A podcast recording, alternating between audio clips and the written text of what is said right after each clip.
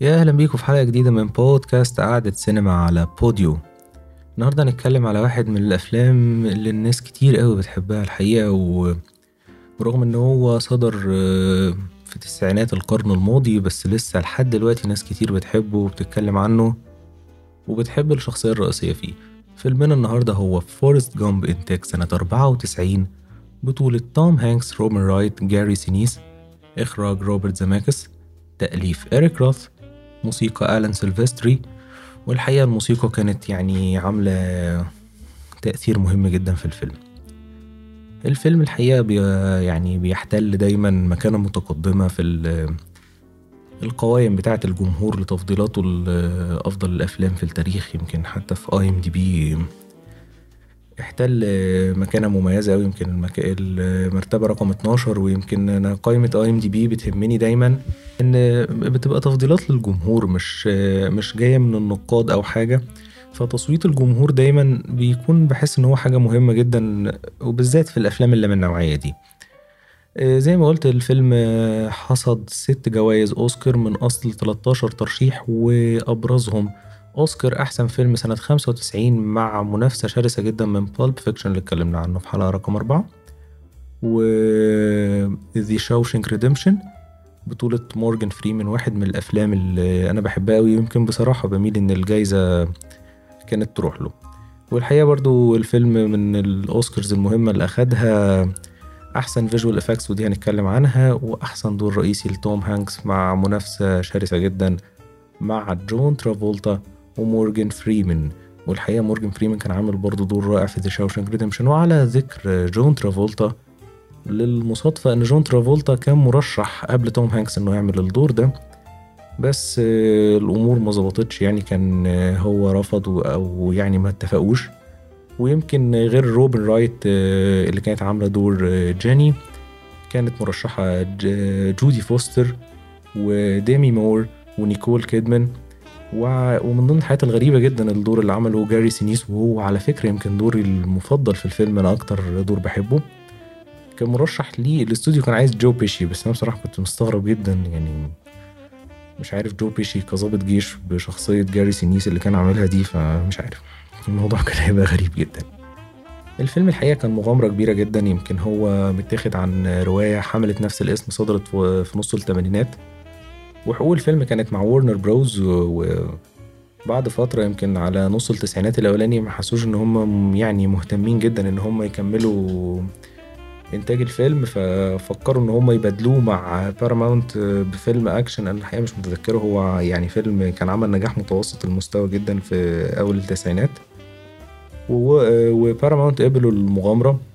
ويمكن الحاجة الوحيدة اللي بتخلي إن الفيلم مختلف شوية وممكن الناس تقلق تعمل عنه زي يعني فيلم من الرواية لأن الرواية فيها حاجات كده حسب كلام إيريك روث المؤلف كاريكاتورية شوية زي إن فورست جامب بيطلع الفضاء وحاجات كده وبيطلع معاه قرد وبتاع فهو ما كانش معجب جدا بالموضوع. وعلى ذكر المغامرات هانكس أصلا لما جاي يتفق مع الاستوديو هو كان مؤمن جدا بالمشروع الحقيقة. لدرجة إن هو ما خدش أجر بس اشترط النسبة من الأرباح والحقيقة كان يعني رهان رابح مية في المية لأنه حقق سبعين مليون دولار بدل ما ياخد أجر. فالحقيقة ياريت كل الرهانات تمشي كده. خلينا نفتكر شوية قصة الفيلم. قصة الفيلم هي عن فورست جامب اللي فيلم أنا بيبدأ وهو قاعد في محطة الأتوبيس. يعني من الآخر كده بالبلدي بيحكي قصة حياته لأي عابر سبيل.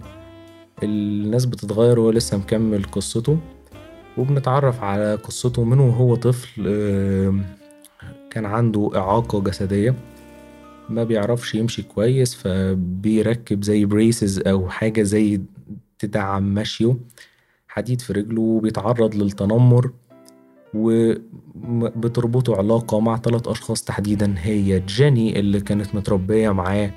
وهي الطفلة الوحيدة اللي تقبلته في وسط الأطفال اللي كانوا بيتنمروا عليه. والظابط دان بعد ما بيدخل الجيش وبنجامين أو بابا اللي زميله في الجيش. ما أعتقدش إن إحنا هو ليه علاقات تانية وأكيد أمه اللي كان كل كلامها بالنسبة له نقدر نقول عن جايد في حياته. حياة فورست كلها بالأشخاص دول بتقدر تخلينا ندخل في مواقف مهمة جدا في تاريخ أمريكا الحقيقة. يعني رحلة هي مش عن حياة فورست بس لا هي عن أمريكا كمان وبنقدر نشوف الخمسينات والستينات والسبعينات والتمانينات يمكن آخر الخمسينات تحديدا ويمكن لحد أول التسعينات. وإزاي هو أثر في واحد زي ألفيس بريسلي وعلمه الحركة دي اللي كان مستوحيها من إعاقته بس طبعا يعني هي قصة يعني خيالية فهو عرفوا يدخلوها في الحكاية. وإزاي قدر هو يدخل في في لقاءات مع رؤساء الجمهورية وكله. كل الحاجات دي قدرت تخلينا نعرف يعني حاجات كتير قوي عن أمريكا زي محاولات الاغتيال مثلا لرونالد ريجن والمحاولة والمحاولتين الناجحين لاغتيال JFK أو جون كينيدي وأخوه. آه، الفيلم الحقيقة بيبدأ بحاجة مهمة جدا وناس كتير قوي بتحب تتكلم عنها لما بيجوا يتناولوا الفيلم. هي فكرة الريشة. قبل ما بننزل قبل ما بيجي الكادر على فورست جامب وبيحكي بقى قصة حياته بتكون في ريشة في الأول بتنزل معاها التترات وبتفضل تلعب في الهوا كده شوية مع الموسيقى المميزة جدا اللي اتكلمت عليها في الأول اللي عملها ألان سيلفستري وأخدت Oscar nomination. الريشة بتفضل تلف في الهوا شوية لحد ما بتنزل عند رجلين فورست تحديدا. ويمكن فكرة الريشة هنا بتعبر عن إن في تفسير بيقول الحقيقة عنها إنها محدش عارف الأمور بتنتهي فين. محدش عنده سيطرة على كل الأمور أو مجريات الحياة وده اللي حصل تحديدا مع فورست. وفكرة إن الفرصة ممكن تكون جاية من السماء. فيعني يا تستغلها يا ما تستغلهاش.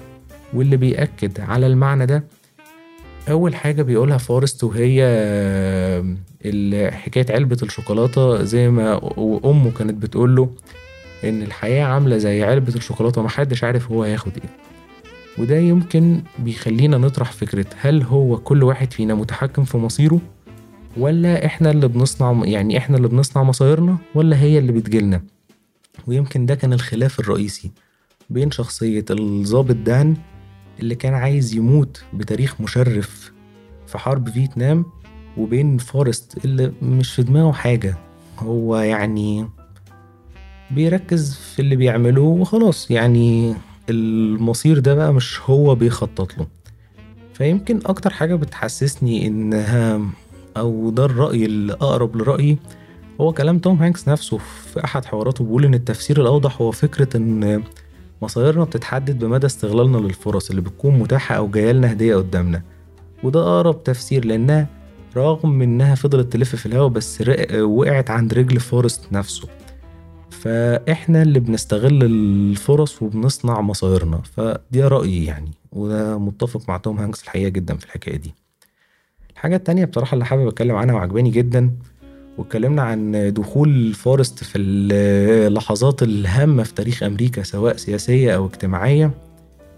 ده بيخليني أفكر إن ال CGI أو التقنية اللي هي كانت بتقدر تظهر لنا توم هانكس في وسط الأحداث الحقيقة كانت مستخدمة بصراحة بشكل عظيم جدا ويمكن اللي زود العظمة استخدامها في الوقت ده تحديدا يمكن لو كانت اتعملت من كام سنة ما كانش ده هيكون بالقوة دي. يمكن الفيلم ده مثلا نزل 94 فأعتقد إن هم شغالين يمكن من 93 ده لو ما كانش قبل كده. فالوقت ده كان موضوع ثوري جدا. ودخوله في لحظات موفقة جدا في ال footage. يعني لقاءاته مع جون كينيدي لقاءاته مع رئيس أمريكا جونسون التاني اللي هو بعد كينيدي ولقاءاته مع نيكسون كلها تحس إنها لقاءات حقيقية. يعني مش هو داخل في النص. يعني فجأة كده لا لا لا هو الموضوع مظبوط بطريقة غير عادية جدا. ومن ضمن الحاجات الجامدة جدا كانت مشاهد البينج بونج الكورة بتاعته أصلا ما كانتش موضوع ما كانش حقيقي ده كان CGI في معظم الوقت فكان معمول يعني بطريقة حرفية جدا ما حسستناش إن الموضوع اللي هو بقى إيه في ال graphics هنا ونقعد نطلعه لأ كان الموضوع سلس جدا في الظهور الحقيقة. ويمكن الجزء بصراحة اللي كان عجبني كمان هو جزء حرب فيتنام لأن هو كان موفق بصريا وبالذات مشاهد حرق الغابات كانت عظيمة جدا اللي هي مشاهد حرق الغابات بالنابالم يمكن هنا التفوق على قد ما هو كمان لل visual effects التفوق الإخراجي اللي عمله زيميكس الحقيقة كان عظيم وقدر يوصل لنا الإحساس وأهوال الحرب في فيلم مش حربي. وال sequence ده كله يعني مجرد حاجة في حياة فورست بس عرف يوصل لنا أهوال الحرب. ويمكن الناس اللي ممكن بتتفرج على documentaries أنا اتفرجت على كام documentary تناولوا حرب فيتنام بس مش بشكل يعني مخصص ليها في وسط الحروب الباردة. الحقيقة ال footage بتاعها يعني مرعب سواء من ناحية أمريكا أو من ناحية فيتنام. فهو عارف يوصل الإحساس بشكل موفق جدا ويمكن خسارته لبوبا جوه الفيلم في الحرب زود مدى الأهوال بتاعة الحرب لأن هو كان أفضل صديق ليه. ولما أجي أتكلم على الفيلم أكيد لازم أتناول شخصية فورست والأفكار اللي اتطرحت عن خلال من طريقه لأن الفيلم كله كان بطله الرئيسي هو فورست وكل تعاملاته مع اللي حواليه زي ما هي إلا يعني حاجات بنعرف بنشوف فورست في مرايتهم أو بيطرحوا أفكار مضادة لأفكاره فبنشوف الدنيا ماشية إزاي. فالحقيقة أنا أول حاجة قبل ما أتكلم عن شخصية فورست لازم أتكلم على اللهجة أو الطريقة بتاعت الكلام اللي كان جايبها توم هانكس. هي أساسا كانت جاية من الولد الصغير اللي عمل شخصية فورست في الأول والولد ده روبرت زيميكس المخرج راح قال لتوم هانكس يعني إحنا الولد بيتكلم بلهجة غريبة جدا هو من ولاية ميسيسيبي ف يعني عنده لهجة مختلفة جدا عن اللي بتبقى في الأفلام يعني والولد كمان كان طفل فاللهجة مع طريقته مخلية الموضوع غريب جدا. فتوم هانكس اللي هو يعني تمام مش مشكلة خلينا نقعد مع الولد. فقعد يتكلم معاه شوية وتلاقي إن عنده الحتة اللي هي بيزود فيها ال G تقيلة مثلا. فعجبته قوي كمان مع الطريقة الطفولية اللي بيتكلم بيها فخدها واتكلم بيها طول الفيلم وعملت الطريقة المميزة جدا لطريقة لكلام فورست. الأول حاجة عجبتني بصراحة في شخصية فورست هي فكرة التنمر وإزاي هو قدر يتغلب عليه. يمكن أول حاجة كانت بتساعده هي مقولات أمه تحديدا إن الإنسان مسؤول عن تصرفاته والغباء بيجي منه لأن يعني لو أنا نسيت أذكر في الأول إن الحاجة الوحيدة اللي بتبين اللي كانت فرقة فورست عن أي إنسان عادي هو إن ال IQ بتاعه 75 فهو عنده نسبة ذكاء محدودة جدا عن بقية اللي حواليه. فمخلي دايما شايف الناس شايفاه أقل وطريقة تفكيره وأسلوبه غريب جدا. فزي ما كانت بتقول إن الغباء بيجي من الشخص فده يعني مش مش حاجة بتبقى موروثة عند الإنسان يعني. فده خلى ليه تأثير كبير جدا وعرف يواجه التنمر ويواجه المشاكل اللي بتقابله من المجتمع ويمكن التأثير اللي هي عملته عليه والنجاح بتاع فارست في إنه يواجه المشاكل دي خلى المقولات بتاعت أم كوتس لحد دلوقتي أو الناس لسه بتتداولها. لأن هي عرفت تحقق تأثير كبير جدا على شخص في مواجهة المجتمع ودي حاجة عجبتني جدا وعرف الفيلم يقدمها لأنها مش حاجة معقدة وعرف يوصل فكرة بمنتهى السلاسة والبساطة. فالمميز كمان في كتابة شخصية فورست بالنسبة لي الحقيقة إنه مش بطل وبيبذل مجهود ولا ساعي للقوة مثلا بيبدأ من تحت مثلا وبيتغنى أو بيبقى عنده قصة نجاح. أو مثلا بيحصل له تحول في الع... في حياته من حاجة عادية مثلا لاسوء فمثلا مضطر ينتقم أو ياخد حقه بشكل ما. لا بالعكس هو ماشي بوتيرة واحدة طول الوقت شخصية متفانية في اللي بتعمله جدا وفي التواضع وفي حب اللي حواليه. حتى لو ما بدلوش الحب ده معاه مثلا زي جاني ودان يمكن هو كمان كان بيحترم دان جدا ودان يعني بيحترموش خالص لحد ما حصل بينهم يعني التعامل فترة طويلة وهو قدر يغير له حياته. ويمكن هنا بنلاقي إن فورست على قد ذكائه المحدود جدا بس كان عنده قدرة يمكن هي اللي خلته ناجح وهي قدرة التركيز والعمل على حاجة لفترة طويلة جدا بصبر وبدون تعب. زي ما دخل الجيش قدرته على فك السلاح مثلا وتركيبه. رقم قياسي مثلا زي ما كان الضابط اللي معاه بيقول له هو عنده قدرة التركيز جدا في موضوع وما يسيبوش غير لما يجيب آخره يعني. وبدون تعب وبدون ملل خالص زي كمان ما عمل في البينج بونج هو واحد قال له انت عينك تفضل مع الكورة بقى بيتمرن بيتمرن مع الحيطة نفسها. وزي ما عمل كمان بقى في الأمريكان فوتبول انت هتجري فبيجري على طول. وبعد ما رجع من حرب فيتنام وبابا مات فعمل المركب بتاعة الصيد بتاعتهم وشركة الصيد فعنده قدرة الصبر. ويمكن ده بيطرح فكرة. إن الناس كتير بتناقشها اليومين دول. هل الموهبة هي اللي بتحدد كل حاجة ويمكن في حالتنا كمان الذكاء؟ ولا إن الواحد يكون hard worker ويمكن المثابرة هنا اتمثلت في شكلها في أكبر حاجة بقى يعني بالنسبة لي في جريه اللي فضل يجري ثلاث سنين. ويعني وبعد ما زهق بطل. هو عنده قدرة التفاني في اللي بيعمله. فهنا ممكن نرجع لفكرة الريشة إن الواحد لما بتجيله الحاجة هو بيعرف يستغلها بتفانيه. وهنا بقى بنشوف إن الطريقة دي انعكست إزاي وبقت المقارنة بين فورست وبين الشخصيات اللي معاه. يعني هو قابل دان وبابا وجيني زي ما أنا اتكلمت. هو حقق الأهداف اللي هم كانوا عايزين يوصلوا لها. كل ده بسبب تفانيه في اللي هو بيعمله. يعني هو أخد التقدير الوطني والوسام والنجاحات الوطنية اللي كان دان نفسه فيها. وعمل مشروع الجمبري اللي بابا كان نفسه فيه. وبقى نجم مشهور سواء في رياضة ال ping pong أو في ال American football ويمكن في الجري كمان زي ما جيني كان نفسها تكون نجمة. وفي تفسير للفكرة دي إن فورست كل فكرته هي زي ما أنا قلت إخلاصه وحبه للي حواليه. سواء مع جيني أو مع بابا أو مع أمه كمان فهو إخلاصه للي بيعمله وعدم زهقه أو رجوعه في اللي هو بيعمله. يمكن ناس كمان كانوا بيقولوا إن فورست بيطرح فكرة ال American dream بس بشكله الجديد. شخصية مختلفة تماما عن كل القصص اللي بنشوفها. يعني قصص النجاح اللي شفناها و وصلت لنفسه وصلت له وصل له فورست كان بيبقى دايما عندها مثلا طموح أنانية. يمكن مثلا في ناس كتير مثلا قارنوها بشخصية اللي كان لعبها كيفن سبيسي في House of Cards مثلا من إن هو عنده قدرة إن هو حتى يمكن يعمل مؤامرات ويبقى عنده الدهاء ده وأنانية وأهم حاجة عنده هدفه. لا خالص. فالطرح ده كان مختلف جدا. وعلى ذكر House of Cards الحقيقة عايز أتكلم على التطور اللي كان في أداء شخصية روبن في شخصية روبن رايت كممثلة لعبت دور جيني. لأن إحنا بنشوف إن هي في أول الفيلم وبصراحة الفيلم كله هي كان أدائها بالنسبة لي عادي كان كويس بس مش عظيم.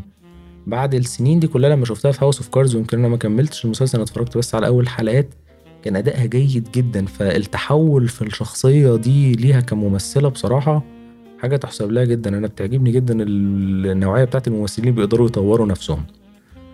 وعلى يعني الجانب الآخر هل الفيلم ده ما واجهش انتقادات؟ بالعكس الفيلم ده يعتبر تحديدا في أمريكا لأنه زي ما أنا قلت بتناول جزء كبير جدا من تاريخ أمريكا وحقبة مهمة جدا في تاريخها. فهو فيلم خلافي جدا يعني بطريقة يمكن وأنا بدور ما كنتش متخيل إن الموضوع للمرحلة دي الحقيقة. فالفيلم طالته انتقادات كتير جدا من كل النواحي ويمكن أهمها فكرة إنه بيوضح وجهة نظر الناس الكونسرفاتيف تحديدا في الحزب الجمهوري أو الناس المحافظين. حتى إن هو في وقت لما نزل الفيلم تم استخدامه في الدعاية الانتخابية في وقتها في انتخابات الكونجرس والناس بيقولوا إن هو فارس ده الشخص المثالي المتدين اللي بيوضح القيم الأمريكية.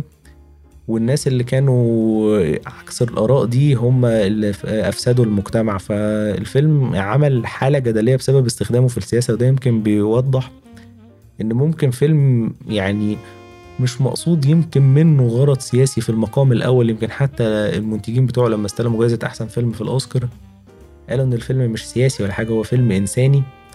بس ممكن فيلم يدخل في صراعات سياسية بدون ما يكون ده هدفه الرئيسي أو يتناول قصة سياسية بالتحديد. ويمكن الحاجة التانية الانتقاد الأساسي ليه فكرة تمجيد شخص محدود الذكاء ومشاكله بتتحل بشكل فيه نوع كبير قوي من الحظ. والحقيقة دي ملحوظة. ناس كتير قوي بتقولها بس يعني أنا طرح أو طريقة الطرح نفسها ما ضايقتنيش عشان أكون صادق. يعني كان الفيلم ممتع في مشاهدته. ويعني بسبب طبعا النجاحات والاستغلالات وال يعني سواء الانتقادات أو الترحاب ناس كتير قوي من صناع الفيلم فكروا إن هو ليه ما يبقاش في جزء تاني. فالحقيقة هو كان في جزء تاني. وتحديدا روبرت زماكس وتوم هانكس وإيريك روث اشتغلوا على فكرة إن هو يبقى فيه جزء تاني. وكان مخطط له إن هو تقريبا هيطلع في أوائل الألفينات وبالصدفة الغريبة جدا إن إيريك روث سلمه للاستوديو يوم 10 سبتمبر قبل هجمات 11 سبتمبر بيوم. وبعد الهجمات الحقيقة حسوا إن السيناريو مش مناسب و... وخلاص بقى بعيد عن ال... الاتجاه السائد والتق... والطريق يعني المجتمع هل هيتقبله أو لأ فكان الاحتمال الأقرب إن هو لأ. وبصراحة التسريبات اللي طلعت من السيناريو خلتني بصراحة مش متحمس ليه قوي. لأن هو كان في فكرة بقى إن هو هيفضلوا يستخدموا فوتج كتير وإن هو هيرقص مع الأميرة ديانا ومش عارف حاجات كده. فحسيت إن هو زي ما يكون استغلال قوي لفكرة الجزء الأول. فبصراحة ما كنتش مستلطف قوي الحكاية دي. فزي ما أنا تناولت الموضوع بالنسبة لي إن الفيلم كان أهم حاجة الرسائل اللي بيوصلها. وبالنسبة لي هي وصلت بسبب حاجتين أساسيين حرفية روبرت زماكس المخرج سواء زي ما قلت مثلا في في التصوير في استخدام ال visual effects. وطبعا أداء توم هانكس المقنع اللي عرف يعمل دور واحد محدود الذكاء من غير ما يقع في فخ الكليشيه أو يوصله كحد عنده مرض أو إعاقة. بس بصراحة لما بفكر أنا بحس إن الفيلم شوية زي ما يكون fairy tale أو قصة كرتونية مش كرتونية بالمعنى السيء قصة فيها رومانسية أفلام الكرتون. والحظ يمكن سانده كتير شوية. بس بصراحة أنا ما ضايقنيش الطرح واستمتعت بكل وقتي في الفيلم ف يعني مختلف شوية مع الانتقادات بس أعتقد مع ممثل غير توم هانكس ومخرج غير روبرت زماكس ممكن كنا ممكن الانتقادات دي تبقى في محلها أكتر شوية. لحد هنا خلص كلامي عن فيلم فورست جامب. أحب أعرف رأيكم في الحلقة عن طريق ال social media accounts بتاعتي موجودة فوق في ال description بتاع البودكاست واعملوا subscribe لو مش عاملين subscribe واعملوا share و like للحلقة. ويا رب تكون عجبتكم ونتقابل الحلقة الجاية. مع السلامة.